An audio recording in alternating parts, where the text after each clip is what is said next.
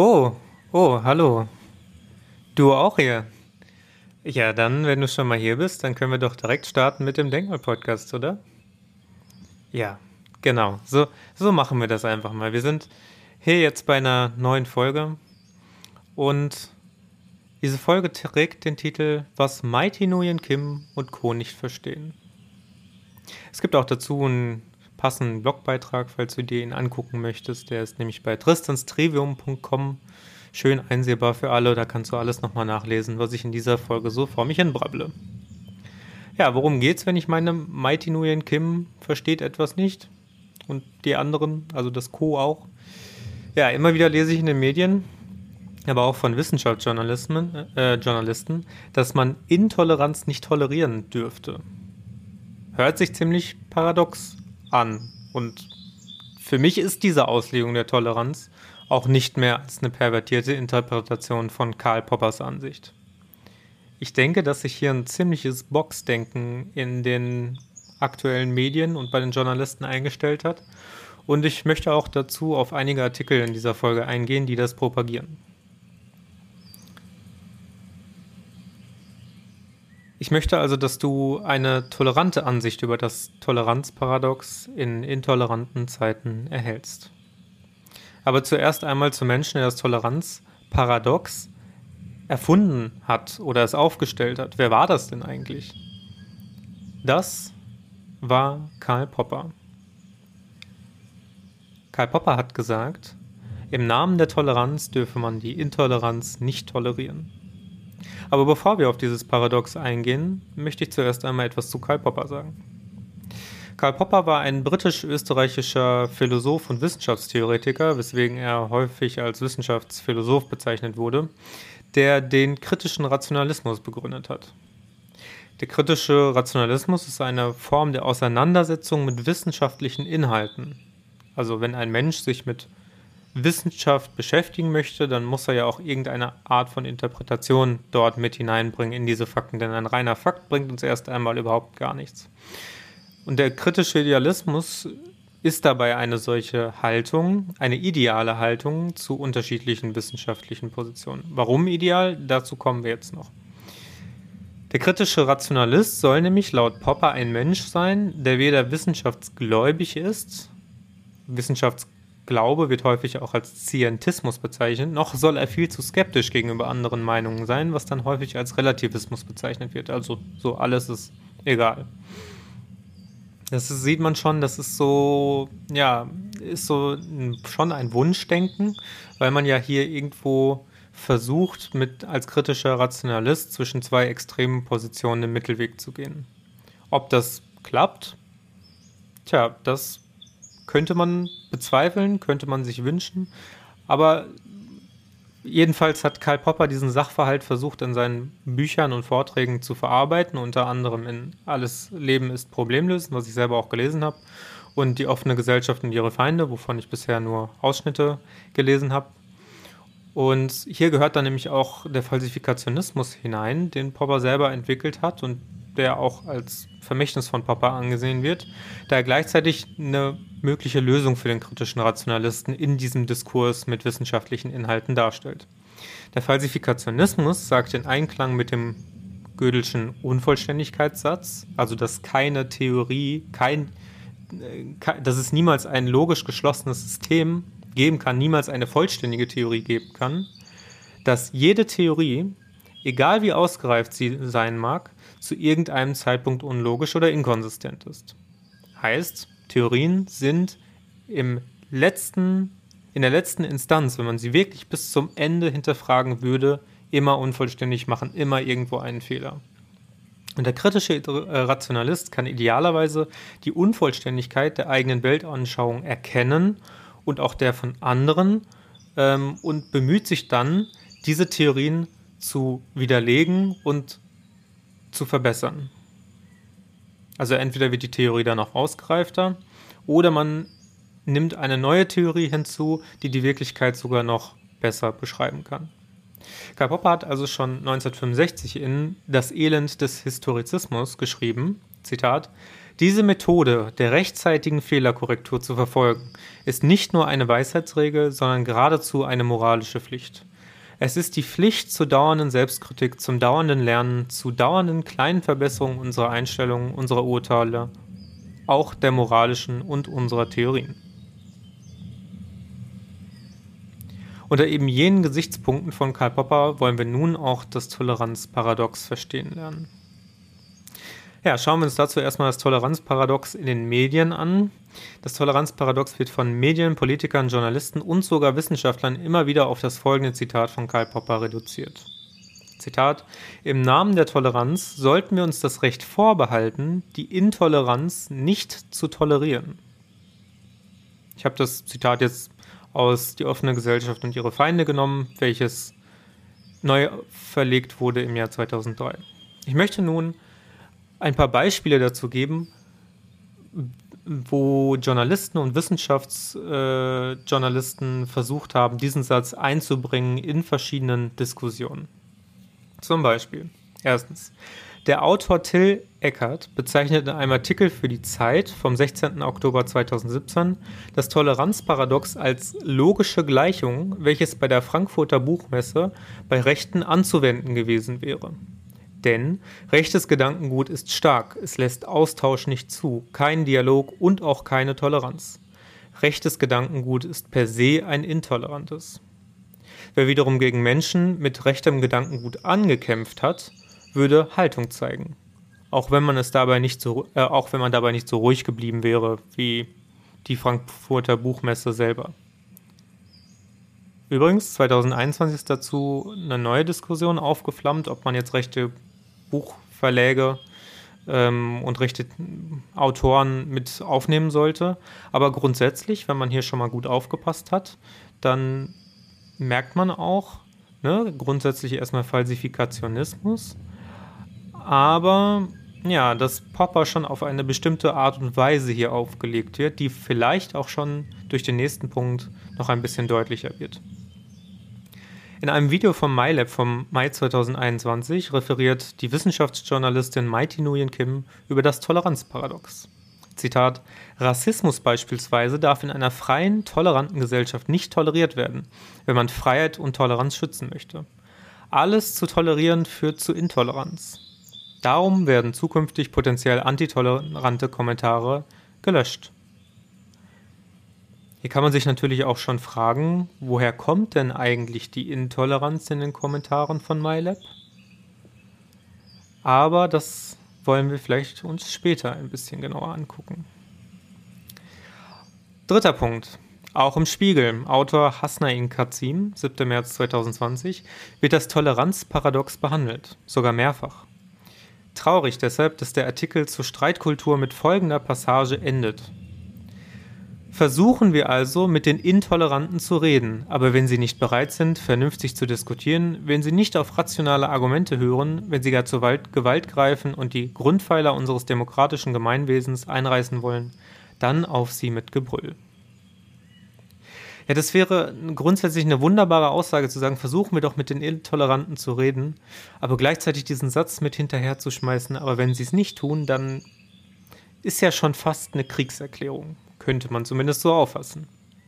Und als vierter Punkt, in der SZ, in der SZ schneidet Autor Martin Bayer vom 8. November 2020 das Toleranzparadox an. Jedoch vornehmlich, um seine eigene Argumentation zu stützen, dass Widerstand gegen die Corona-Maßnahmen falsch sei. Begriffe wie Widerstand oder Freiheit werden, ohne sie historisch einzuordnen, in diesem neuen Kontext ad absurdum geführt die Intoleranz sei auf eine Filterblase zurückzuführen. Von der Gefährlichkeit der Grundrechtseinschränkungen, was auch eine Form der Intoleranz darstellt, natürlich könnte man ergänzen, fehlt im Artikel des geschichtsbelesenen Autors leider jede Spur. Glücklicherweise gibt es natürlich auch sehr aufschlussreiche Artikel über das Toleranzparadox, welche sehr viel vorsichtiger formuliert sind, beispielsweise im DLF oder im Tagesspiegel Beide Artikel habe ich in meinem Blogbeitrag verlinkt. In diesen Artikeln wird auch näher behandelt, dass für Toleranz Mut gebraucht wird. Zitat: Toleranz im Sinne des Existierenlassens des Menschen, nicht der Meinung, muss immer die Voraussetzung sein. für jede Diskussion, für jede persönliche Haltung. Toleranz ist schließlich nichts für Feiglinge. Zitat Ende. Das Zitat stammt aus dem Tagesspiegel. Und außerdem wird auch angeregt, das engständige und überhebliche Konzept von Toleranz zu überwinden, da es den Menschen auf bestimmte Eigenschaften reduziert. Zitat: Denn wer eine Minderheit nur toleriert, reduziert sie weiterhin nur auf die eine Eigenschaft, die sie als Minderheit definiert, zum Beispiel das Muslimischsein. Jemanden zu akzeptieren hieße, diese Eigenschaft nicht mehr in den Mittelpunkt zu, st zu stellen, mit der Folge, dass sich dieser Unterschied zu den Nichtmuslimen allmählich auflöst. Zitat Ende. Dieses Zitat stammt aus dem DLF. Das bedeutet, echte Toleranz führt zur Anerkennung verschiedener Positionen, zum Brückenbauen und zum Herstellen von Gemeinsamkeiten.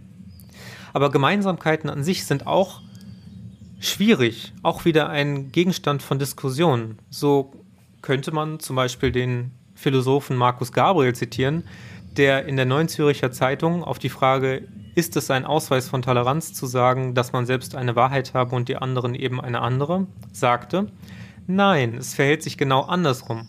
Das führt zu fundamentalistischen Aussagen ersten Ranges und ist außerdem furchtbar verworren auf die Nachfrage, weil Menschen in unterschiedlichen Welten leben würden, wenn es unterschiedliche Wahrheiten gäbe, antwortete er, genau, und wenn jeder in seiner Welt lebte, dann hätten wir uns nichts mehr zu sagen, sondern könnten nur noch kämpfen. Schwierig also. Auf der einen Seite brauchen wir Gemeinsamkeiten, um Unterschiede zu überwinden. Auf der anderen Seite könnte man hier aber auch entgegnen, gut, selbst wenn es Unterschiede gäbe, warum können Menschen denn nicht trotzdem koexistieren, ohne sich gegenseitig anzugreifen. Für Markus Gabriel scheint das in diesem Kontext irgendwo nicht möglich zu sein. Zumindest scheint es so. Ich möchte jedoch an dieser Stelle lieber auf die meiner Meinung nach hermeneutische Fehlinterpretation des Toleranzparadoxons eingehen, anstatt weiter Journalisten zu bashen. Ich stimme hierbei nicht nur nicht mit den Medien überein, sondern auch nicht mit Popper. Zumindest nicht zu 100 Prozent. Auch wenn ich viele Gedanken des Wissenschaftsphilosophen sehr schätze, aber es geht ja grundsätzlich darum, auch Menschen, die eine Vorrangstellung in Wissenschafts- und Philosophie, Geschichte haben, zu hinterfragen und weiterzuentwickeln. Darum geht es ja letztlich wahrscheinlich sogar auch Karl Popper, der den Falsifikationismus begründet hat. Ich denke, dass jeder Mensch mal falsch liegen kann.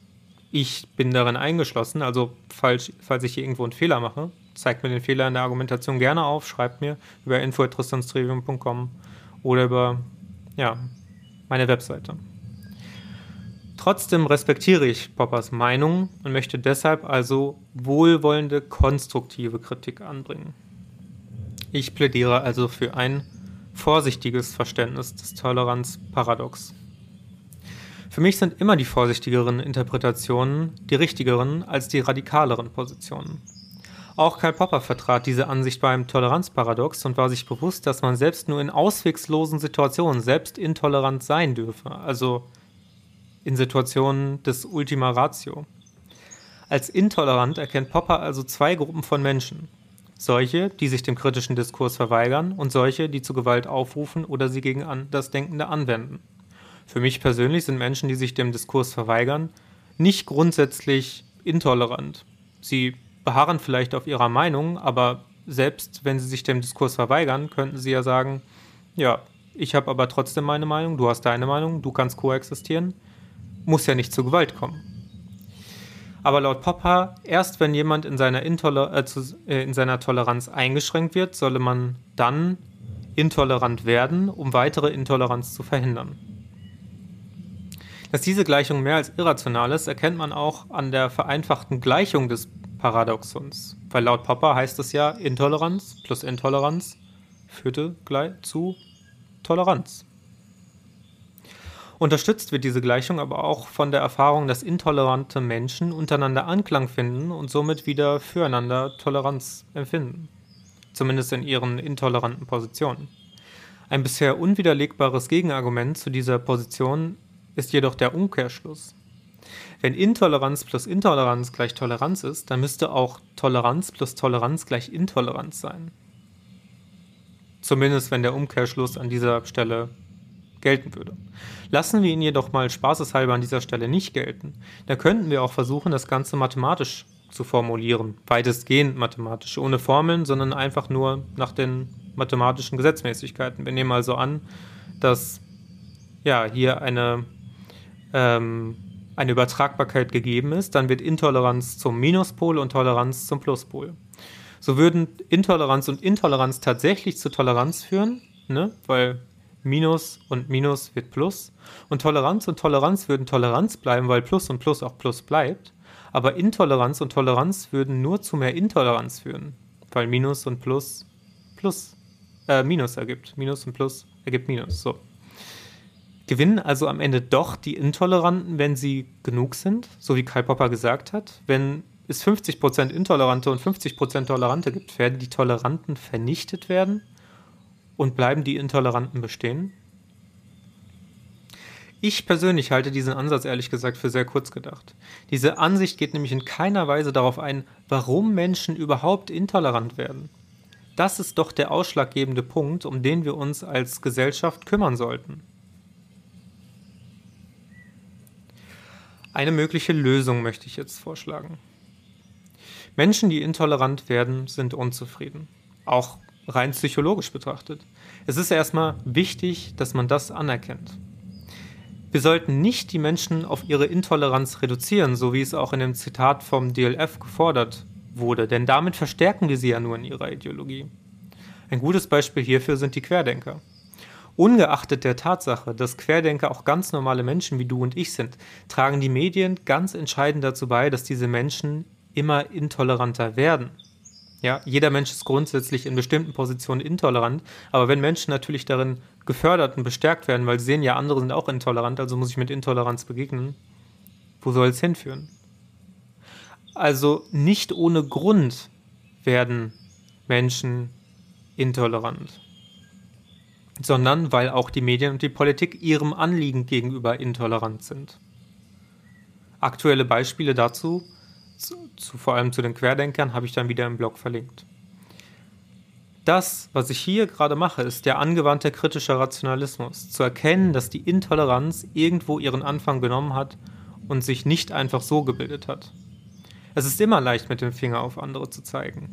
Dass dadurch, dass ich mit dem Finger auf andere Menschen zeige, Menschen verletzt werden und ich sie somit zwinge, sich in ihrer Würde und in ihrem Stolz zu verteidigen, das wird gerne vergessen, beispielsweise auch von Journalisten wie Mighty Nguyen Kim.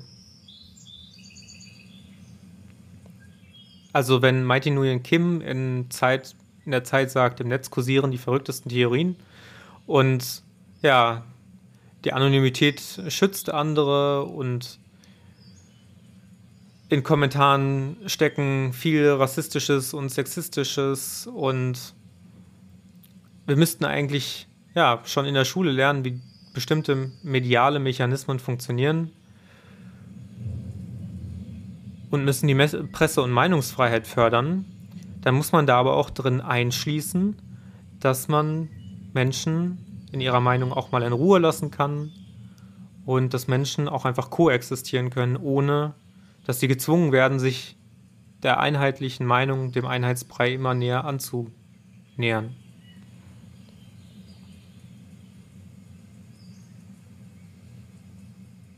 In vielen Fällen ließe sich also die Intoleranz ganz einfach dadurch vermeiden, dass man bestimmte Menschengruppen einfach mal in Ruhe ließe. Oder indem man das vorurteilsfreie Gespräch mit Andersdenkenden sucht. Doch im Angesicht der Corona-Syndemie, und ich spreche hier bewusst von Syndemie, weil ich die Corona-Pandemie inzwischen nicht mehr als Pandemie betrachte, sondern als Syndemie, das heißt als ein Geflecht von verschiedenen Erkrankungen, die gemeinsam auf diese Krise einwirken, scheint das kaum noch möglich zu sein. Kein Wunder also, dass sich tatsächlich immer mehr Menschen radikalisieren. Nicht nur bei den Querdenkern, sondern in allen Gesellschaftsgruppen. Einige Politiker wollen, dass ungeimpfte eingeschränkt werden. Einige Geimpfte wollen, dass ungeimpfte nicht mehr am öffentlichen Leben teilnehmen. Einige Medienvertreter wollen, dass Querdenker ständig für alles, was sie machen, gelyncht werden. Einige Ideologen wollen, dass die BRD abgeschafft wird. Und, und, und. Das hängt alles miteinander zusammen. Hat es denn wirklich, wenn man mal darüber nachdenkt, schon jemals geholfen, die AfD und ihre Anhänger systematisch auszugrenzen? Das führt doch nur dazu, dass noch mehr Leid entsteht, noch mehr Extreme und ja, dass sich die Positionen einfach erhärten. Radikalisierung, und das ist ganz wichtig beim Toleranzparadox anzuerkennen, führt immer auf allen, findet immer auf allen Seiten statt. Denn ein Kampf wird nicht nur auf einer Seite geführt. Natürlich muss man jetzt nicht immer darauf reagieren wie Jesus, dass man sich, wenn man, wenn man von jemandem auf die eine Wange geschlagen wird, auch die andere hinhält.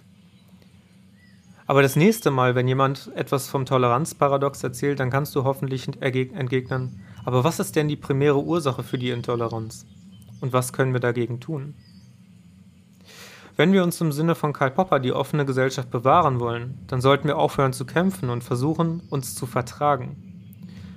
Wir sollten den Austausch suchen, denn niemand muss in den sozialen Medien einen Streit provozieren. Das ist einfach nur unnötig. Und man muss auch nicht in den Medien darauf lenken und immer nur die Streitaspekte hervorrufen. Man kann ja auch einfach mal die friedlichen Aspekte hervorrufen.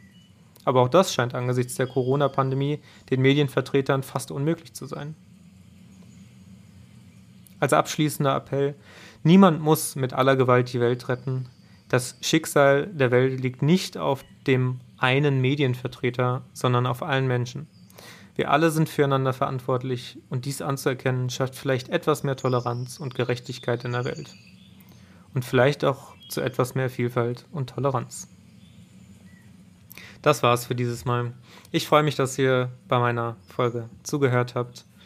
Hoffe, dass ihr etwas gelernt habt und in der nächsten Folge kann ich ja diesmal schon verraten, da ihr es bis hierher durchgehalten habt, soll es ein bisschen eingehender um Karl Popper gehen und ja, mehr zu seiner Person, was ihn ausgezeichnet hat und warum er so ein bedeutender Wissenschaftsphilosoph geworden ist.